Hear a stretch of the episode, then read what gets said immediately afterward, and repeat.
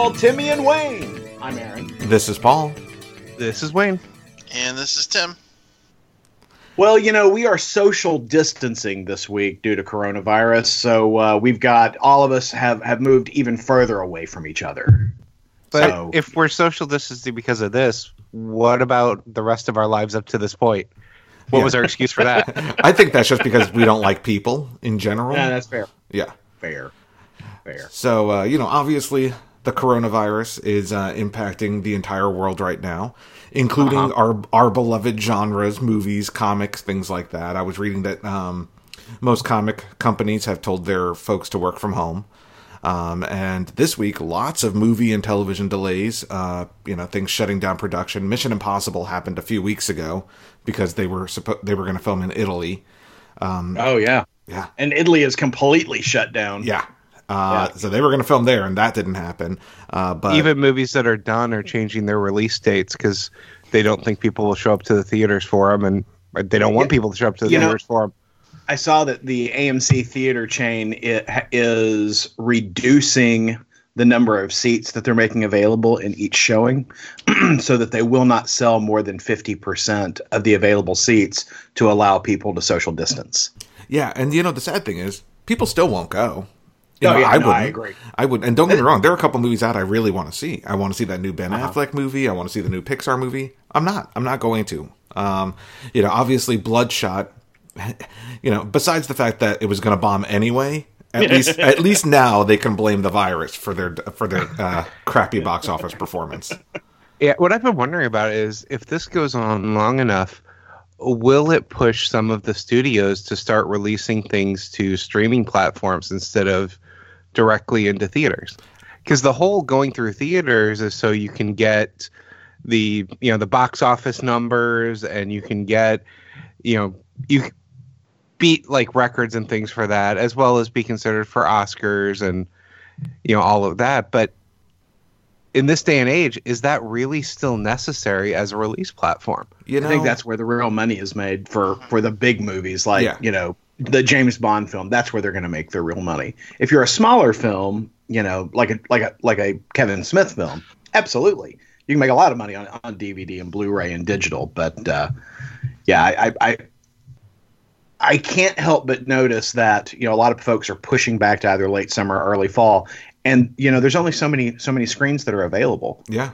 You know, so you can't keep doing that. If this thing goes on for for into May, I mean, I think that fucks up a lot of movies. Yeah, Black Yeah. Widow, you know, that's certainly going to be. Imp- I, I think Black Widow's that- going to be impacted. Well, and I think Black Widow's going to be shit. So well, there's that. I got to tell you, one of the things that most disappointed me, not about the virus, but about the, the delays, um, was uh, A Quiet Place too. You know, that was due to come out next weekend. I was very Did- excited did it for get it. delayed? Yeah, they, it, and it, they have not announced a release date. They just, you know, it's been delayed indefinitely until they can figure out an alternative release date. Uh, Fast and F- Fast and Furious Nine delayed a year, a full year, till next April.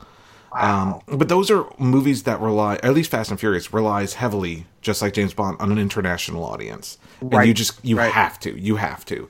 Um, I think Quiet Place. I think it was smart for them to delay. There's no nobody's going to be in a movie theater this coming weekend. well, and Quiet Place is one of those movies that's it's the first week is going to make its box office. Yeah, exactly. You know, yeah, and so and now is not the time. no. The one that I was looking forward to that's uh, delayed now is the live action Mulan.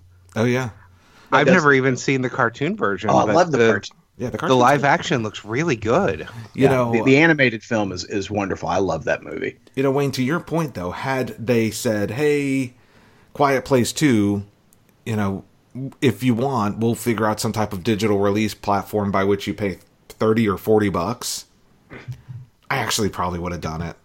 Yeah. I, Yeah, I, I mean, yeah, I think this is going to transform our society in a lot of ways to a digital society that it's been trying to do for a while. You're going to have more companies open to working from home. You're going to have more, you know, companies looking for how do I release in a digital form so people can give me money now. Well, I you know I was noticing this week that as you know things started to get locked down, that uh, the streaming services were increasing their advertising. So Disney Disney Plus advertising has been ubiquitous since launch, but I noticed Hulu is really pushing their ads. You know, saying, you know, hey, you know, uh, are you are, are you shut in? We got some shows for you. In fact, they were pushing uh, Homeland and Outlander uh, so much through the through the Hulu service. I thought, are who are Homeland and Outlander having a crossover? Is it going to be Homelander? Homelander. Well, you know, um, Disney. You know, they they know kids are going to be home the next few weeks.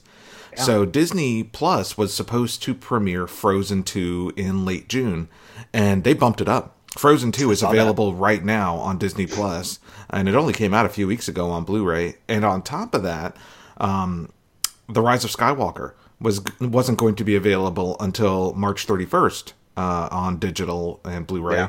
and you can buy it digitally right now. I saw that as well. Yeah, so I'm, I'm waiting for the uh, for the Blu-ray, but uh, I am too you know, because I already yeah. pre-ordered my Blu-ray, and I'm like, ah, but technically yeah. I'm not going to be. It's not like I'm going to be sitting in the house doing nothing these next few weeks. I still have to work. um, well, unless we unless we overload the uh, the systems, Paul. Yeah, you know. You know, one of my coworkers was telling me, you know, her both of her sons are uh, uh, out of school, right? So they've they've dismissed classes through at least March 31st. So both of her sons are home, and they're going to be doing distance learning, right? Um, and then her, her, husband got sent home from work, and she already works from home. And so she's like, "So I've got four people crowding my internet." yeah, she goes, "I'm really worried about my ability to pull files." And I'm like, ah, yeah, use your phone for a hotspot. yeah. yeah. Yeah. I think we're definitely going to be testing the servers over these next yeah. few weeks, you know, pretty much everywhere. Um, you know, but as someone who works for a technology company that resells equipment, well, not resells, but sells equipment, we that might make up for some of the losses we're going to have with the other aspects of the business in professional services because nobody wants to bring anyone out for professional services. Right. And you can't travel right now. Yeah. Yeah. Yeah. Yeah. But you know, we we were seeing delays uh, just the just in the last forty eight hours. The Batman, Loki, WandaVision, and a number of uh, other, you know, me, pretty much every uh, movie production, TV production has shut down.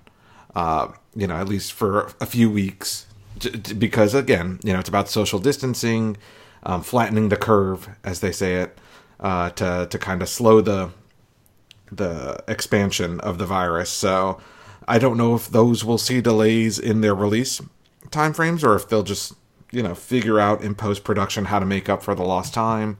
Uh, but I think you know it's going to be interesting over these next few months as Hollywood, TV, and all that scramble to uh, to make up for for basically the world shutting down over the next few weeks.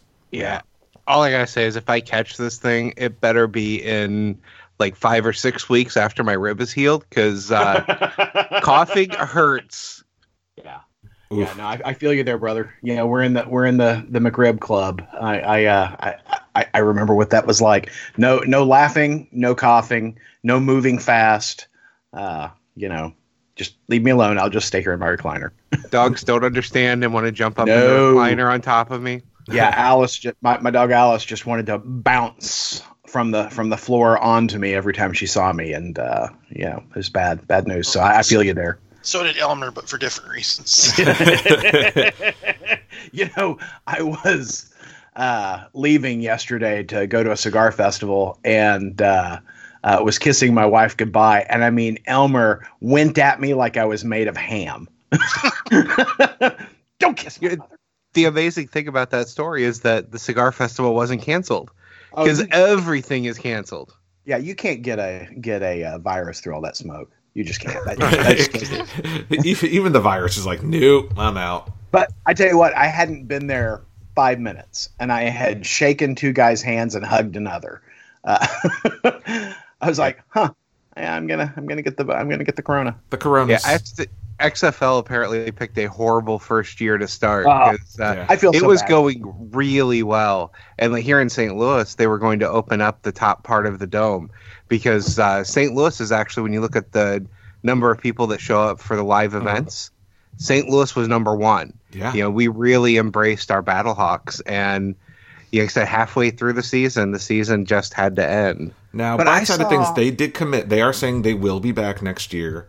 Uh, but and the bad news is that they're paying all their people. That's Yeah. the thing that I thought was classy is that they're not just cutting folks loose; they're paying their people. Well, un- And unfortunately, not- one of the Seattle Dragons. Oops, I sorry, I didn't mean to cut you off. I was just gonna say, not everybody's doing that. No. Um, but unfortunately, one of the guys on the Seattle Dragons was tested positive uh, for COVID nineteen, and so and, and you know he had played a game last weekend before the uh, cancellation. So you know they're they're doing all the the, the necessary precautions, and it is yeah, the bummer. scary thing about the Seattle one is that one of the uh, concession guys was found to have it. Oof. It's like, how much stuff did that guy touch? Yeah. Yeah, But you know that's why we that's why things have to shut down, and you know it is a bummer for the XFL, which has just gotten started. But I do think they will be back next year. I think there's it was clearly lucrative, especially in certain areas like St. Louis, where, like you said, Wayne. I mean, they were they were selling out at thirty thousand seats to That's the point that the, you know that that is um, almost double what DC was selling, and DC was. a I started popular team. watching football games. I mean, Yeah. That says something. It's just you know it, it's kind of like it's kind of like trying to jump into a a comic series on issue 250. That's how the NFL seems to me, right? Like, oh, well, there's been a whole shit ton of continuity that I, I don't had no- understand, and I don't understand these players. I had no idea that the NFL was continuity dependent. Huh? Well, Yeah. you have to know the players, you have to know the teams, the history. Like, why are the Redskins? Why is there a Washington Texas rivalry? Why is this? Why is that? Like, it feels like there's all this shit that has happened before that you don't understand. Whereas the XFL was like, you know, here's our brand new number one. You're you're hopping in on the ground floor, and you know you can you can make your decisions. You can choose your team without being informed by you know like all your friends who like one team. You- Like you can you can make the choice because they're all new and they're all starting at the same time. And so that's I think that's why it was accessible to some folks. And Tim, I don't know if you hopped in on the XFL. I, it sounds like Wayne did. Um, no, but it was for it wasn't because I I didn't I thought badly of it. It just wasn't something I wanted to stream. I wanted to watch on YouTube or whatever. Yeah. It sounds to me like Paul that you, what you're describing, you know, you're describing the NFL as like you know DC and Marvel, but the uh, the uh, XFL is more like Malibu's Ultraverse. Yeah. exactly. To put it in comic terms, Yeah, to put it in comic terms, or like the Valiant universe. Man, that's such that's such a weird co- conversation to hear because like I don't know about Aaron, but like that's that was a family thing since I've been like since I can remember watching football. Yeah. Oh yeah, Yep, not here. yeah. I I'm mean, my, So my, my dad used to yell at the TV every Sunday Yep. during I- football season. My dad never cared about any sports. Yeah, So same yeah, here. sports was not a thing for me. Yeah, no, sports is something I really kind of got into, uh, you know, over the last 10, 20 years. Actually, more like the last 10 years. So, So a, I- a new drinking game developed this week. oh, Uh, yeah, every time you get a email from a CEO about the uh, COVID virus, take a shot. Mm, Because I look through, as you look through your email, you've got okay. Now we've got Buffalo Wild Wings sent out one. Every reward program that you're a part of for Yeah. any restaurant has sent something out. DoorDash sent things out. I mean, pretty much every company, like, oh, well, Comixology's response to the COVID 19. Yep. Like, what? What? um, you know, bright side of things, we still have our our comics coming out. Uh, you know, comic shops may be closed, but so we haven't seen delays in release dates yet. Uh, you know, and thankfully for some of us who do th- read things digitally, there's still that option. Um, now, DC released their solicitations this week and Woohoo. two big thing or for June solicitations for June and two big releases were announced, including Deceased Two, Dead Planet, and The Three Jokers issue one finally coming out this June. Um, and so you know we we we we are fans of the Deceased franchise. I think it's a little soon for a sequel that seems to take place years down the line when the characters are a bit older. But uh, I'm yeah, but it's for it. also kind of about a pandemic, so it might be timely. Yeah, there's that. And I know I'm I'm ready for Three Jokers to finally come out, uh, and I'm glad that you know it, it seems like uh, it, it's shocking to me that they're like you know we wanted to wait till it was fully done, fully ready, and I'm like it's still only three issues of content. Like it really took three years to do three issues of content, but yeah. I guess the proof will be in the pages, and the pages that they've released so far are are beautiful and very um, Alan Moore esque in the amount of Easter eggs and things like that. Um, you know, they're they're very much. It seems like this is very much like you can read Killing Joke, you can read DC Rebirth, and then you can read this because it seems like this is very much a play on Killing Joke. Can yeah, I just I, say uh, that? Can I just say that's the dumbest name for this thing I've ever heard? Three Jokers. Three, three Jokers. Yeah. Can, can how, how, long did it take marketing to come up with that? well, yeah, I follow a lot of the artists on uh, Twitter that are have talked about it and shared art and things like that, and they really are going for this being something timeless, something you can go back to that will stand up. And I think that's good because the momentum for it is long over. You know, I'm going to get it because I'm a huge Joker fan, but the excitement I felt when they first talked about the series has been tamped down by, you know, all this time that has passed and the delays and the delays and the delays. They lost that momentum but hopefully by going timeless they'll be able to rebuild it if not at release then over time yeah i think the i think the thing that comes with become, creating a comic book classic is that it's you you don't you can't set out to make a comic book classic you know killing joke when when alan moore and brian bolland worked on that uh, i don't i don't believe they set out to make something that was still going to be you know part of our comic book society 30 plus years later. You know, same with Watchmen. Yeah. I don't, you know, I think those are things that are that it just happens because of the quality of the book. And I, I am I'm hopeful on Three Jokers. You know, um, Geoff Johns doesn't write a lot of Batman, uh, so. It, it, you know the fact that Geoff Johns is writing a dedicated Batman Joker book, uh, it's interesting. Uh, but dude hasn't done he, anything else other than Shazam in, in recent years either. Yeah, but he did he did the button right. Uh, wouldn't, no, wouldn't Je- the the button was, was, Tom King and uh, okay. Joshua Williamson. I don't know why I thought it was him. Okay, yeah, the concept was Geoff Johns, but the, okay. the actual writers of the titles wrote the story. So you know, um, I don't know. I'm I'm very much. I've been looking forward to the story for a long time. I, am still a huge Geoff Johns fan. Uh, you know, outside oh, yeah. of Three Jokers, he doesn't have anything coming out anytime soon. That at least that's been mm-hmm. announced because mm-hmm. uh, his run on Shazam ends, I think, with issue 13. So, but I, am you know those are two big titles uh, that are coming out from DC, and this week Tim hopped in on a DC title that Aaron's been reading like on the DL. My secret I shame. I, I did. I, I, saw. So, saw. so Tim, Tim, what convinced you? What brought you over to Young Justice? I have really, I have really fond memories of Young Justice like 15, 20 years ago. Right. With uh, Impulse and Connor Kent and Tim Drake. And those were really fun books. They were, uh, for the most part, well written and they always look good. so right. uh, I, I, saw that on your pull list and I just wanted to know why, why, why this was a thing. Well, it, it cracked me up because you sent me a note. And essentially the note was you know what the hell? Why are you reading young justice? What happened? You know? So tim made me explain myself. And i've been reading young justice i want to say three or four issues now. Uh, and it was at the end of an arc and i did not care when i picked up the first issue of young justice i hard disliked it um, and I picked the, up the first couple issues of it and disliked them, but when I think back, I realized most of what I disliked was that Crystal World story. Right. Same here. I the the Amethyst uh, storyline just was not a uh, a win for me, but I picked it up because there was a a uh, spoiler that. Uh, they were going to run into Morgan Travis, the warlord, you know, from the sword and sorcery world of Skartaris. Um, and you know that's the that's the character that Mike Grell did so much work on that I absolutely love. Uh, and you know you can't find a collection of Warlord those old you know 70s 80s Warlord stories anywhere.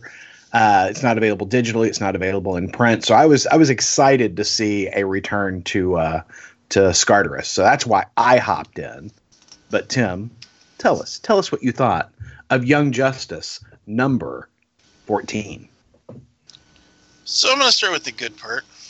Um, I the story that I, I read um, kind of captivated what I was looking for in the teen superhero book.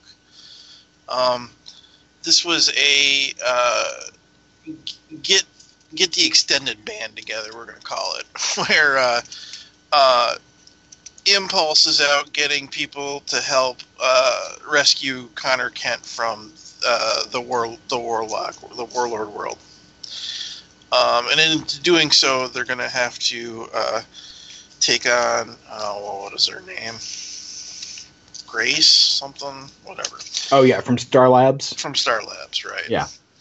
Um, and it was it was it was kind of a big fun uh, team up mashup of just about any teenager that they have in the DC universe.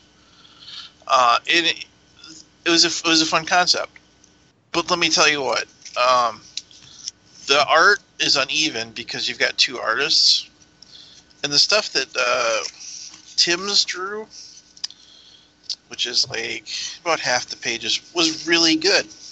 Mm-hmm. But the stuff the other guy drew was Yeah, Mi- Michael Avon Oeming. abysmal. It was abysmal.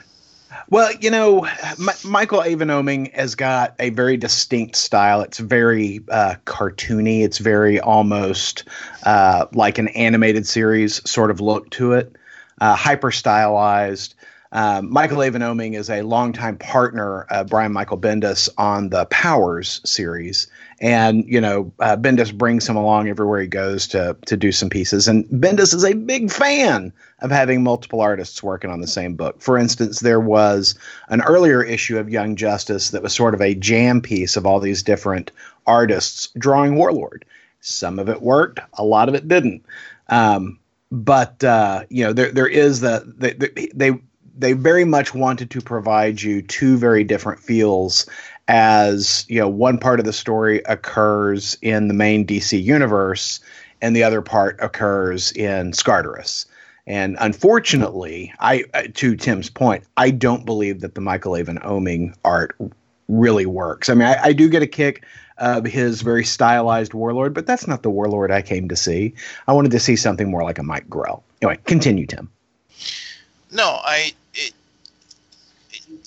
I I get what what he's what they're what he's trying to do. This does look like a Batman the animated series kind of uh, drawing, Mhm.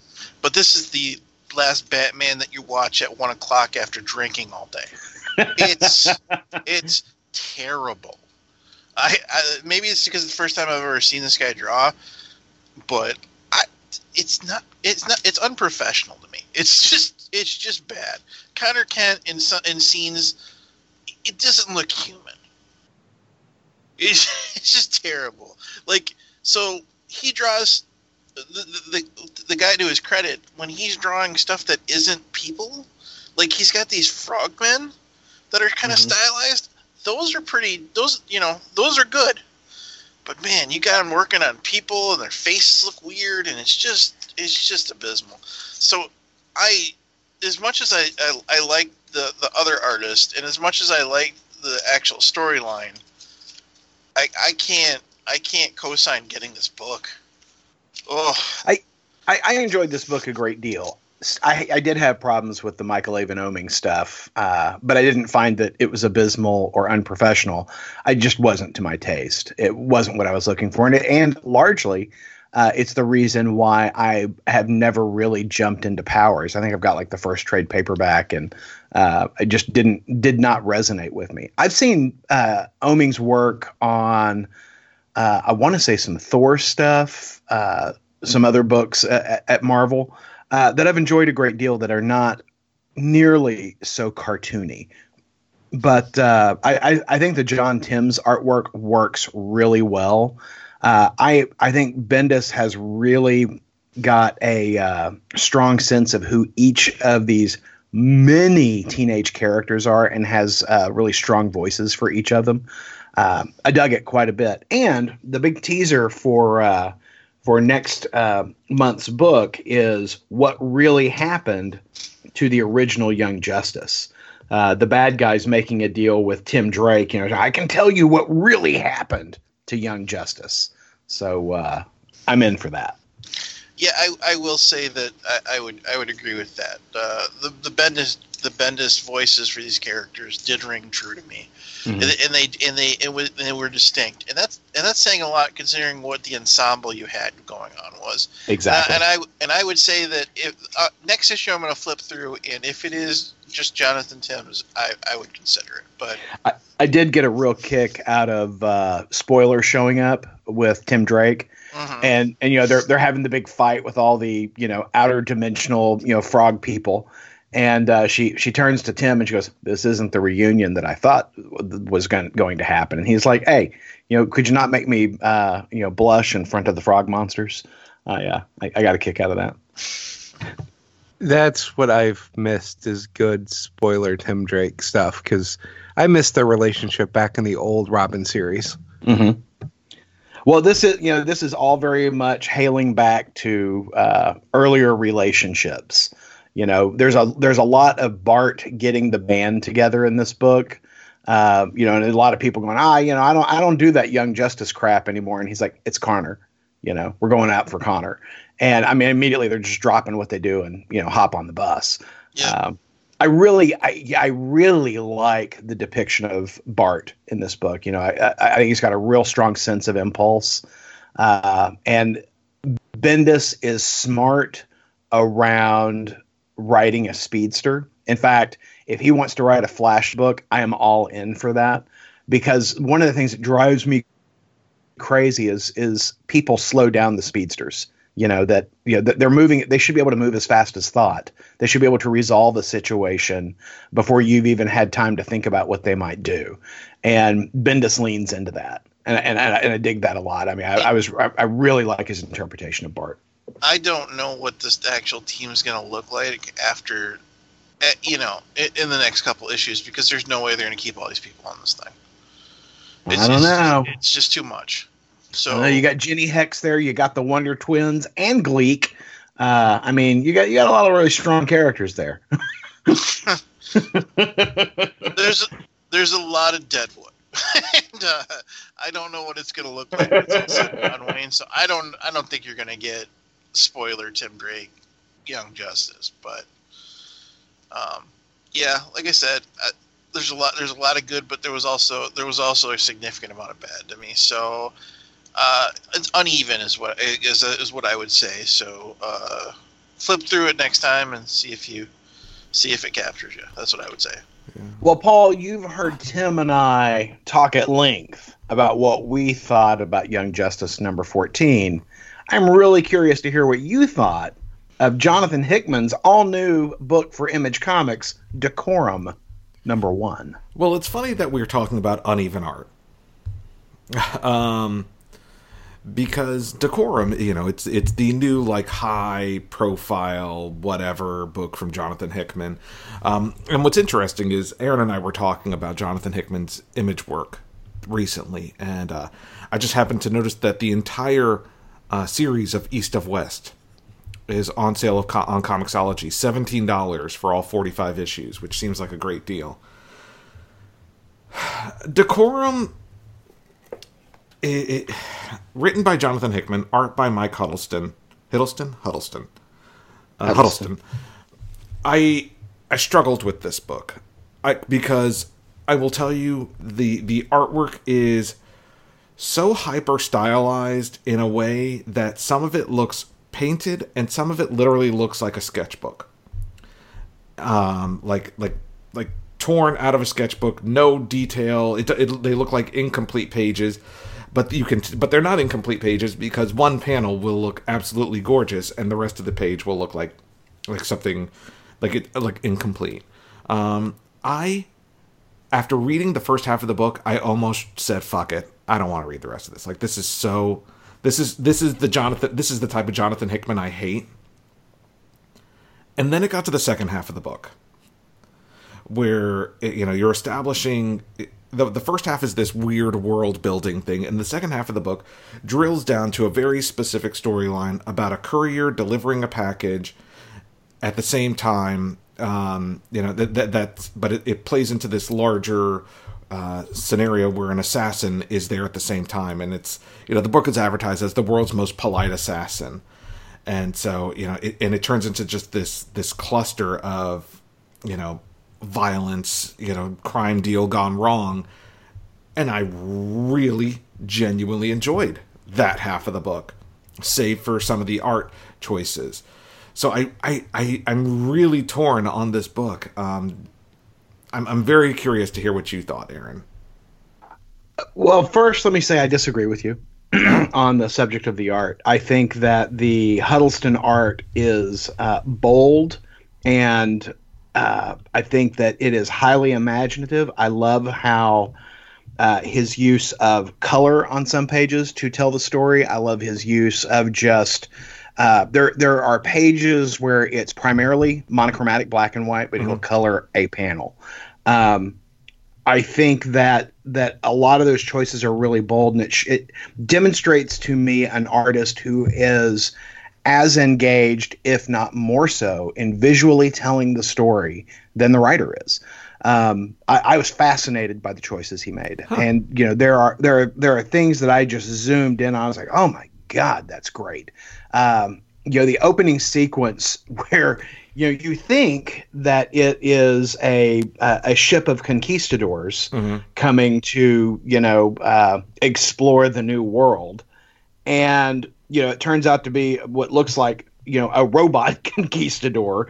Um, with all these aliens and super science stuff suddenly, you know, emerging around it, I just I, I, I was fascinated and drawn in by the art from the jump. So let me tell you, I think the art was an A triple plus. Huh, I, I, could not score the art more have more highly. But I gotta tell you, Paul, when you said that about you know midway through that you were ready to just quit the book, that's where I wound up as well, because I think I've got me some big time Jonathan Hickman fatigue. Not because I think that he is a bad storyteller, but he has branded his type of storytelling visually. You know, he is a graphics designer. That's his mm-hmm. that's his background.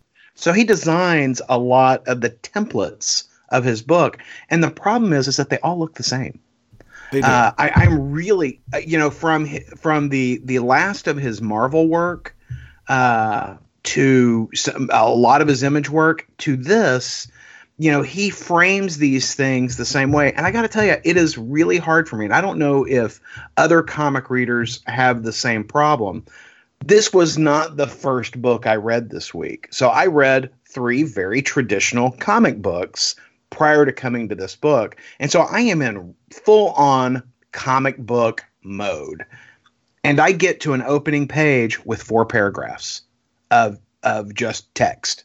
And I'm like, God damn it. Because when you're, for me, when I am in graphic storytelling mode, when I am when I am reading a graphic novel, a traditional graphic novel that is you know told to me visually, and I get to a wall of text, I suddenly that, that's like throwing on the brakes to me, mm-hmm. you know, and I, I have I have difficulty shifting out of that, and you know I, I, I it took me two days to come back to this book after I hit that first page. That's not a good sign.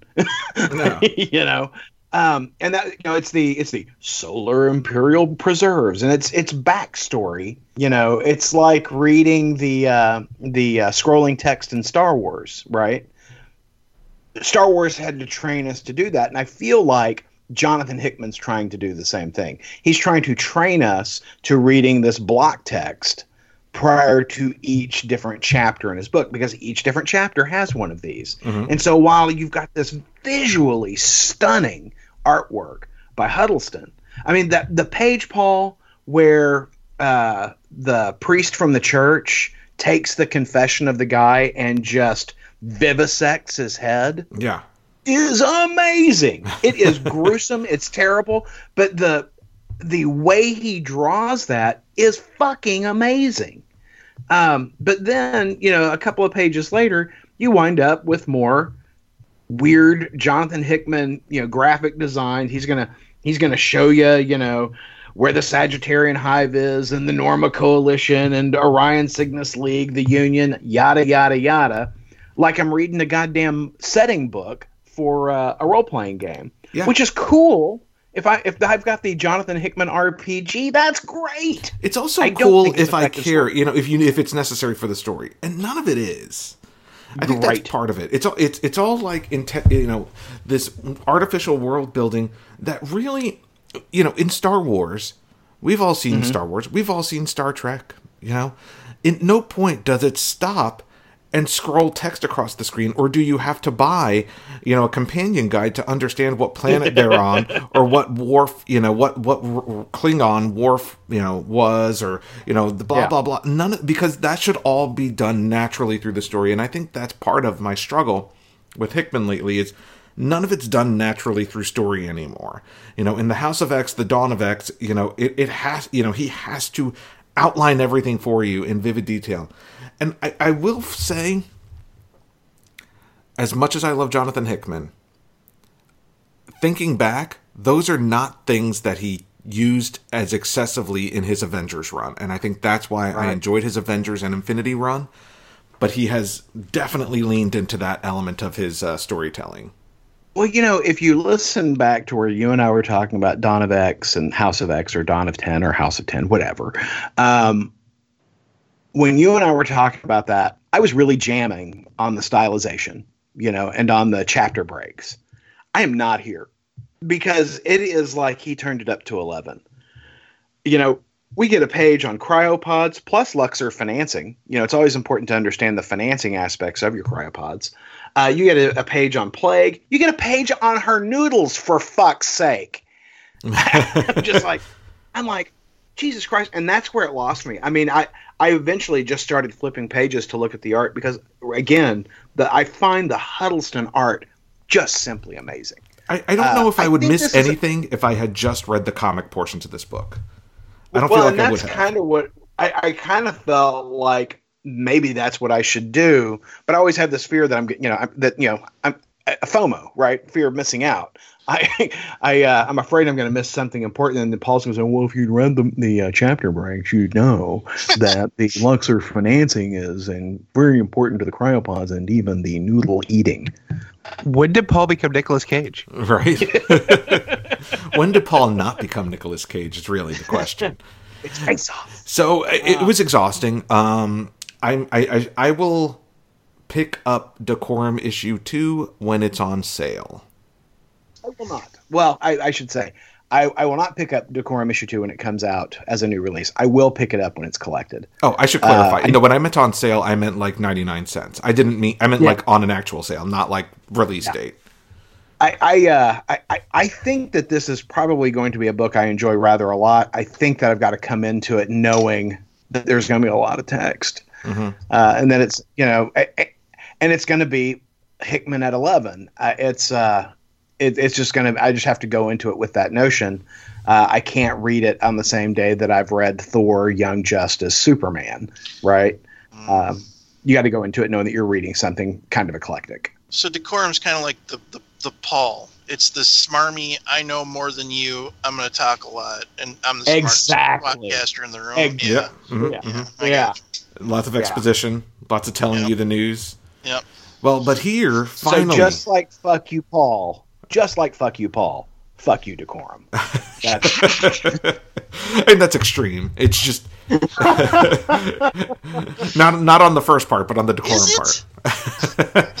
well, I, and now I'm very. I want to hear what Tim has to say about um, the. We're hitting all. We're hitting DC. We're hitting Image, and now we're hitting Marvel. Because Tim didn't like Thor issue number one, but has picked up Thor in issue number four, where we have Thor versus Sif. Um, you know, as we left issue three, Sif has come down from Asgard. Um, you know, she is the new uh, all-seeing. I don't remember the character's name. I'm Heimdall. Yeah, she's the new Heimdall.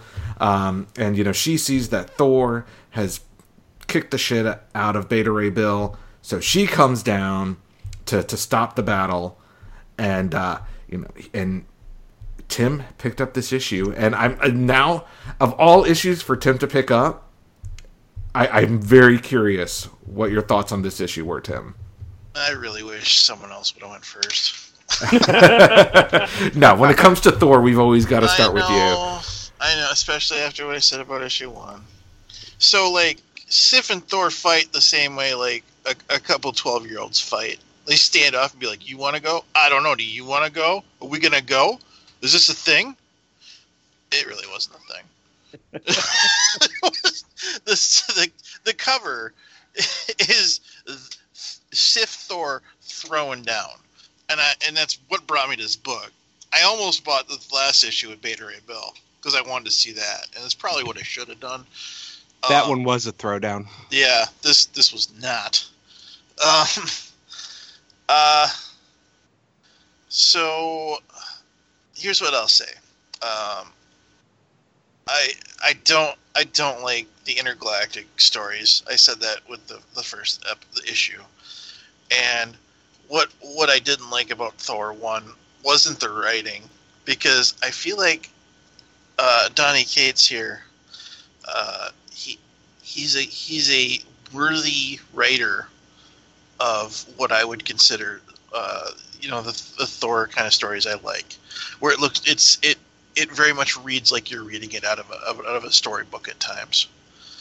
Um, I I I enjoy that quite a bit. It it's it's basically this the story, not the storyteller, that I was disliking. Um, there are there are things to love in this book. um, the fact that uh, Sif uses her Rainbow Bridge powers to basically uh, put Thorn time out. Oh yeah, I love that she's weaponized the Bifrost. Right? Yeah, yeah, yeah. Very Yeah. smart. Uh-huh. Um, uh, there, I, I don't know if I want to ruin it, but there's a scene with Loki in this book that was Oh yeah. just stand up amazing. Mm-hmm. I, I loved every bit of that. And it nothing's changed. Every time Galactus shows up, I want I want somebody to punch him in his big stupid face.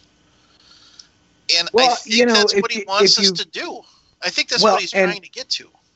And Thor has done that in almost every issue of this series. Which is yeah, my problem, threw his He has honestly. got- through the kneecaps. Yeah.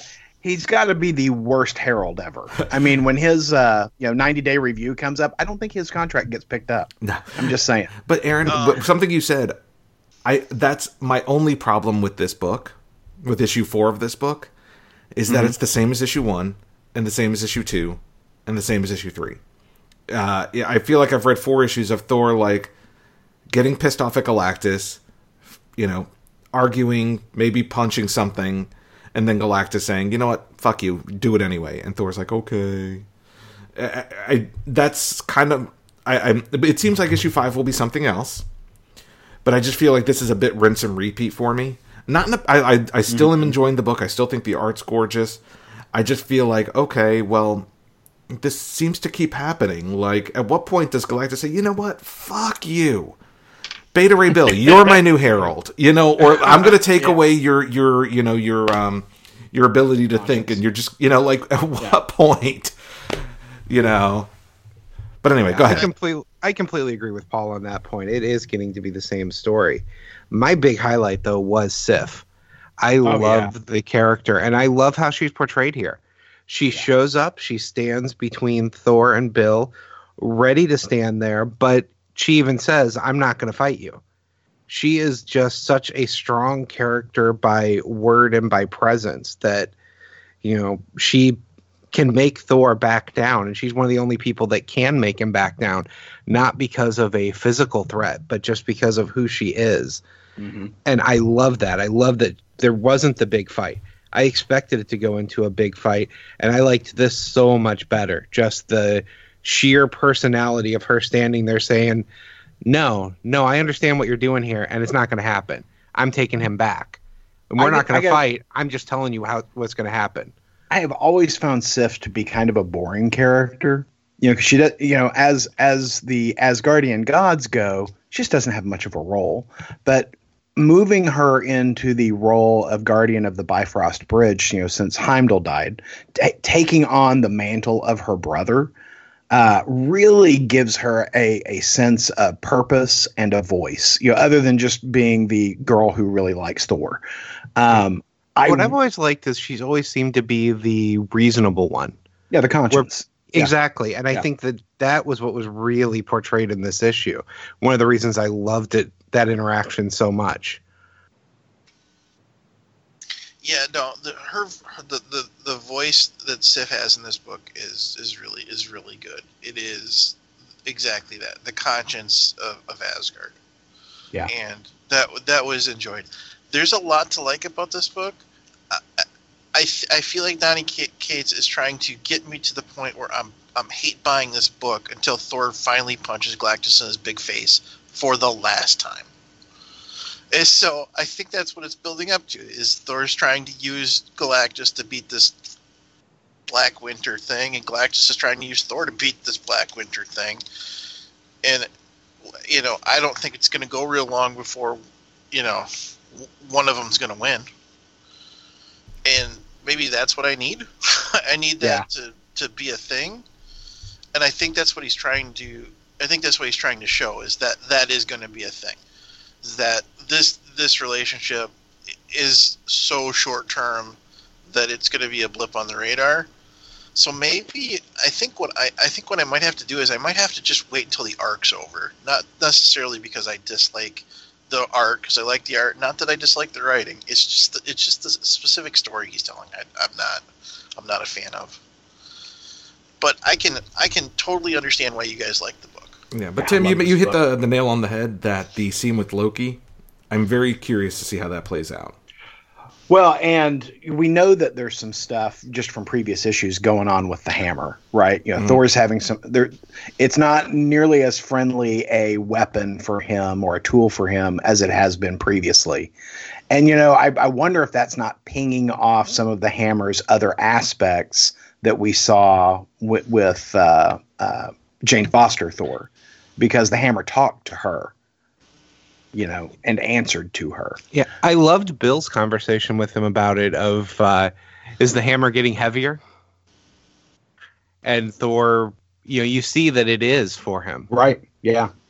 Yep. Shit's going on there, and you know the fact that uh, you know what happened in uh, in the land of the frost giants. It's it's I I, I I'm- eager to see what's going on there. I, Donny Cates is really telling uh, an interesting story with Thor right now, so I'm I'm excited to see where that goes. Well, you know, we, we've we've harped on long enough on this week's new releases. It's finally time to return to crossover March Madness. I feel like Aaron can say Final four. it next week. Oh no, Yeah. wait, Final Four battle. Yeah, no, it's, it's not the Final Four things. Like, technically, Final Four is next week, right?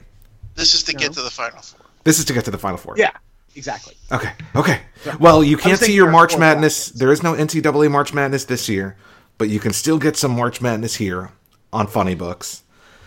And we've got four battles this week. You know, listen to last week's episode to see where we started. We started with 16. Now we're down to eight teams. And as a reminder, what these are are crossovers that we would like to read. And it's the battle of the crossovers, Marvel versus DC crossovers that we would like to read. So, Aaron, do you want to kick us off on our first one? So our first one, you know, it, it, it's it's it's a pretty big deal. It is Thanos versus Darkseid versus the opposing team up or crossover of Dark uh, Doctor Strange versus Doctor Fate. And uh, I got to tell you, I, I want to see both of these, but I think the one I want to see more is Thanos versus Darkseid. And you know, as we talked about last week, I kind of have it in my head that you know all of these crossovers, these matchups, these team ups, if you will, uh, happen because of something that Thanos and Darkseid are both doing. And uh, you know, Thanos is seeking the anti-life equation from uh, from uh, Darkseid, and Darkseid seeking the Infinity Stones. And you know, they they have to deploy their own universes, the Marvel universes versus the the DC universes, and uh, that's how all of this come comes to shape.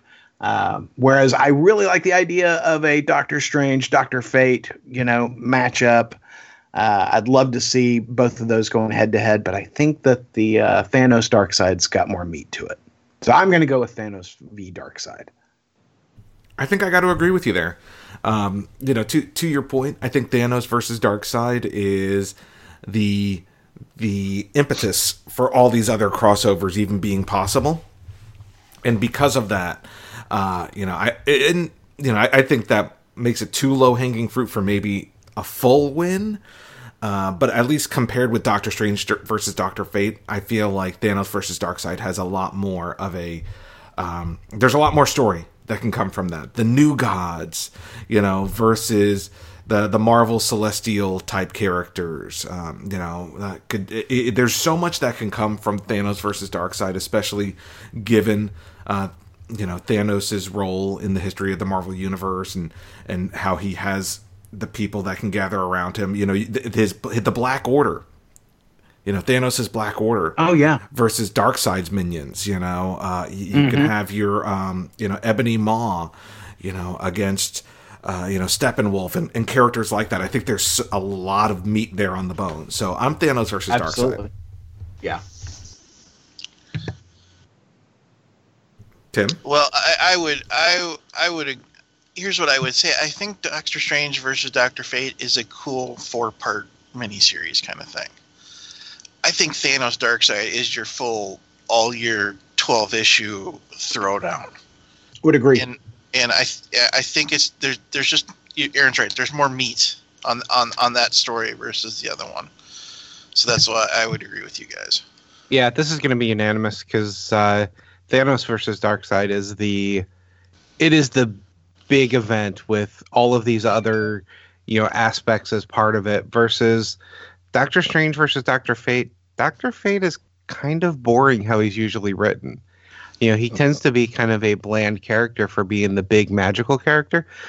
Some writers have done some really cool things with it, but for the most part, the more entertaining story here is going to be Thanos versus Darkseid.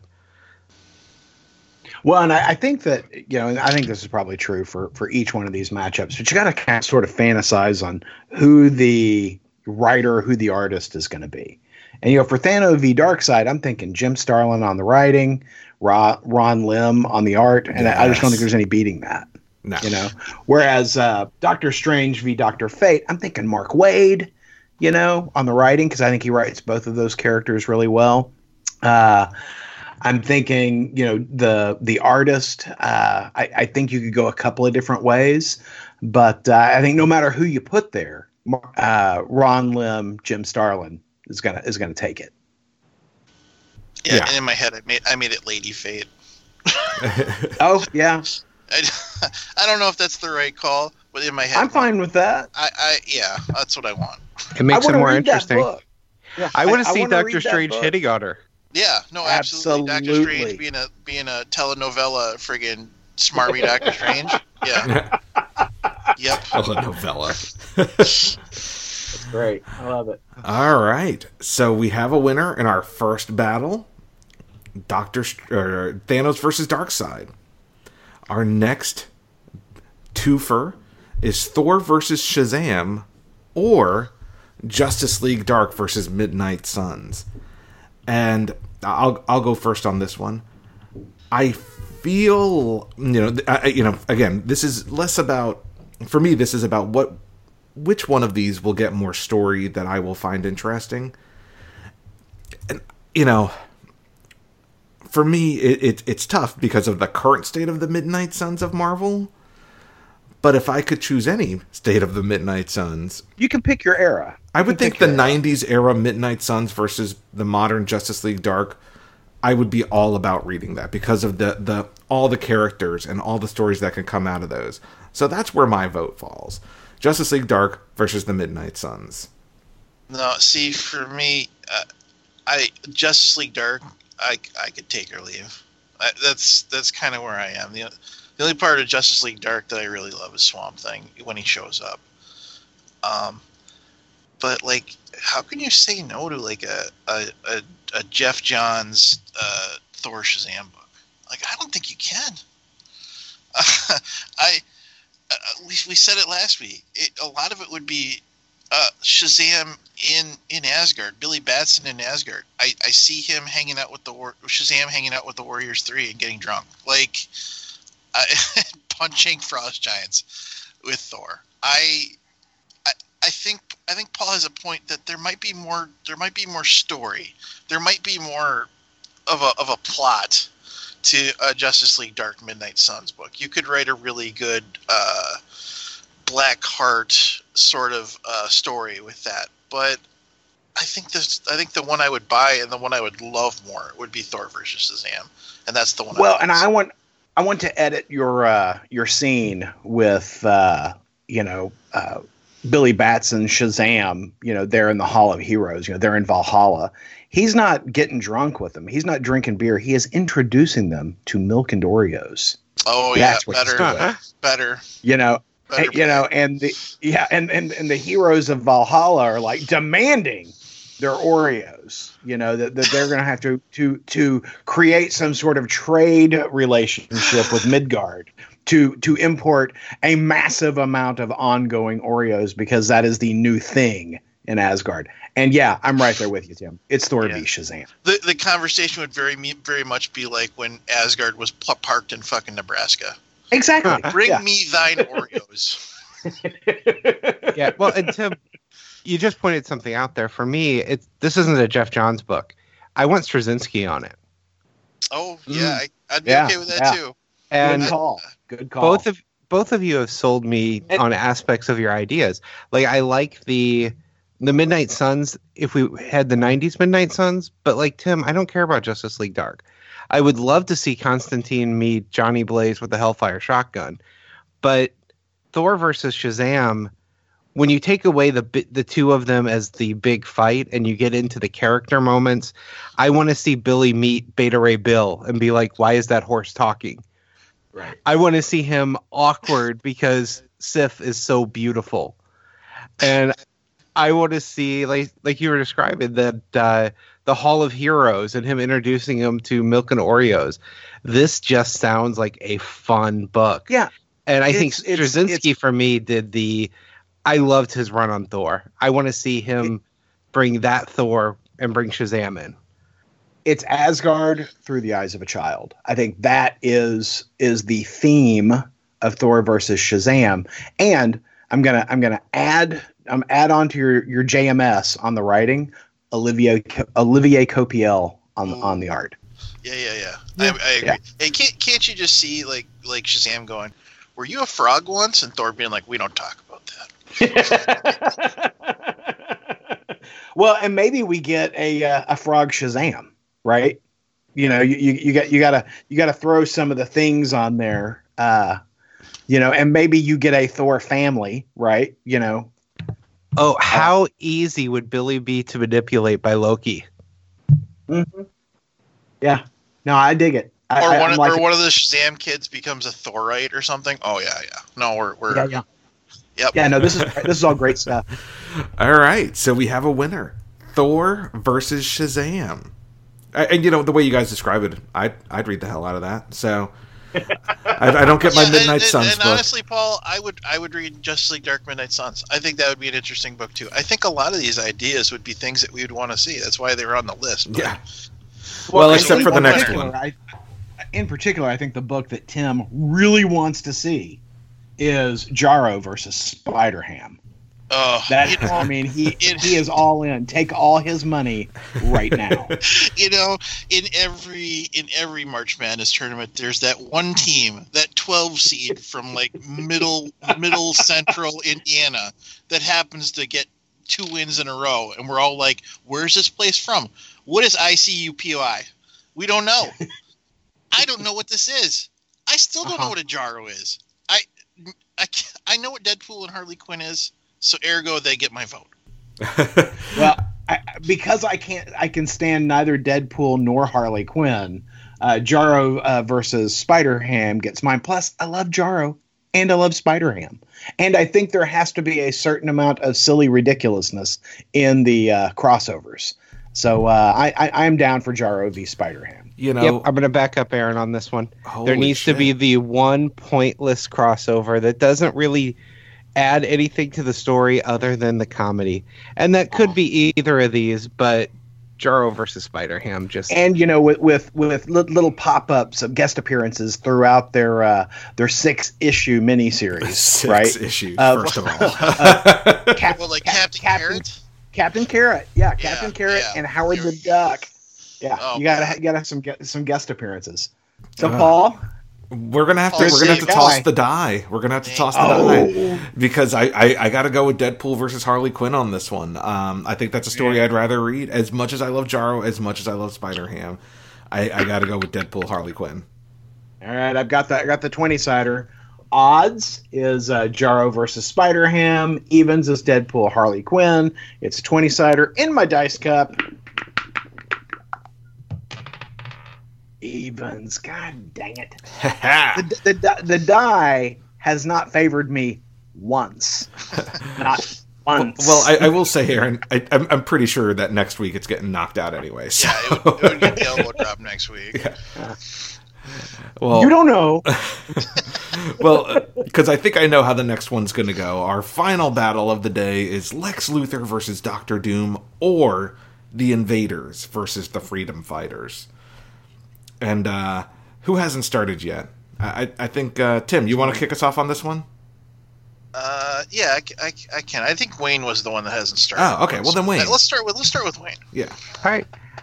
Uh, as much as I want to see the World War II crossover between these, and I want to see Captain America meet Uncle Sam, the story that has the most potential here is the Lex Luthor versus Doctor Doom.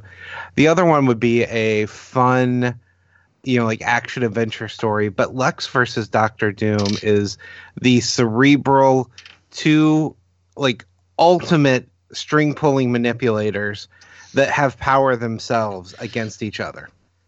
And, And that's kind of, kind of, I'm sorry, don't you kind of sense that if you were framing up this entire event, right, uh, that Lex Luthor and Doctor Doom are responding to what the hell's going on with Darkseid and Thanos, and they're responding at an Earth level, and then you know we've got to marshal our own forces to address what the hell these cosmic entities are doing. oh, I, mean, I have I take it another direction of I think one of them is really responsible for the whole thing Huh? and set the two more powerful beings at each other's Oh. throat with the intention Nice. of stealing the power of whichever one survives.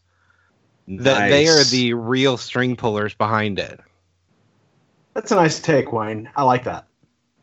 Oh, I'm with Wayne. I'm in for Lex Luthor versus Doctor Doom. Same here. I like the idea of invaders versus freedom fighters. I think there's a lot, lot of story to tell there, but uh, I, I do think that uh, Lex Luthor or Doctor Doom is is really the one to go. Yeah, I, I'm I'm with you on that one. I, I those are two of my favorite villains of all time, and uh, you know, with the right, you need a very intelligent, smart writer to write the level of manipulation and Right. backstabbing and and and and intelligence of these characters. And I don't know who that is yet. Um, I think the current writer of Doctor Doom's really good. Um, but I, I, I got to think about that one. So for next week, I'll, I'll, I'll ponder who, who I would love to write that book. Well, this is the book I think I put Geoff Johns on. You think? I don't know. Like this seems like a Bendisi book, but I don't. I got to think about it. I don't know. I don't. I don't want his chatty Doctor Doom, Well, fair. It, it fair. would be it would be Bendis with hard edits probably. and Yeah. and I don't want to watch uh, you know Doctor Doom eat a sandwich. So uh, Through his little, Yeah. his little slit in his mouth. Yeah. Yeah. we'll clean sweep it. Yeah. I, I, it's it's just too good a too good a mashup not to. Yeah, Very the nice. ultimate writer for this, if we hadn't gotten a little bit burnt out on him, would be Hickman. Yeah, of this whole crossover, really. Um, uh, Brian Azzarello might be a good option. I'm, I'm still thinking. mm, I'm still thinking. mm, Yeah, Paul. No, Mm. that's definitely your assignment for next Yeah. week because I, That- I need to know who writes that book. yeah, I agree. I think we should do that with all the uh, the Final Four matchups. I agree. Who Okay. the right right writer and artist team. I think we've already So- got it with our Thor Shazam, but I think we just have, we need some time to figure out some of these others. Well, Yeah. and Thanos Thanos v Darkseid. Oh yeah, true. Yeah. So anyway, we got we got to round this out. But next week, crossover March Madness continues with the Final Four. It's super exciting. You know, you can't get that excitement on your uh, on your ESPN right now unless you're watching some sports repeats. But we're bringing you the all new, all fresh crossover March Madness. Super exciting. Come back right here next week. IOMgeek.com. But before we, we close out the show, Paul. Yes, sir. What's coming out next week? Well, next week in comic shops, we've got a, a, a nice, nice, like a big week in comics. Um, if you're reading some of these titles. So, Batman, issue 91 comes out from James Tynion IV, Rafael Albuquerque, and Jorge Jimenez, uh, continuing the story of Batman and Harley Quinn versus Joker and Punchline, um, you know, leading up to the big Batman 100. Uh, book that's coming out, so looking forward to that. We also have DCeased, The Unkillables, issue two from Tom, Tom Taylor and Carl Mostert. New issues of Justice League, Justice League Hell Arisen as well. Uh, you know, continuing Lex Luthor versus the Batman Who Laughs. From Marvel Comics, we have the collection of King Thor from Jason Aaron, Russell Dauterman, Mike Del Mundo, and Esad Ribic. Uh, you know, this was Jason Aaron's concluding four issue arc on Thor. Um, you know, it's finally collected. If you didn't pick it up, good on you because it's only six ninety nine for all four issues instead of four dollars per issue. Um, and uh, we have a new issue from Image Comics of Undiscovered Country, issue five. Super exciting. Well, we want to know what you thought about Crossover March Madness. We want to know what you thought about the week's books. Uh, give us your predictions. Give us a call at 972 763 5903. That number, once again, 972 763 5903. And if we use your voicemail on the show, you'll win a coveted, valuable Ideology of Madness surprise. Also, hit us up on Instagram, Facebook, or Twitter at IOM Geek. All right, guys. Well, I'm excited about next week. Uh, though I got to say, uh, I have enjoyed the last couple of weeks of very few comics. I've gotten to get caught up on some reading. So, uh, damn it. we will talk to you guys next week. Bye, Podcast theme music graciously provided by Mark Andrew Pope. For more information, visit markandrewpope.com. Funny Books with Aaron and Polly is a production of IdeologyofMadness.com. No Spider Man clones were harmed in the production of this podcast.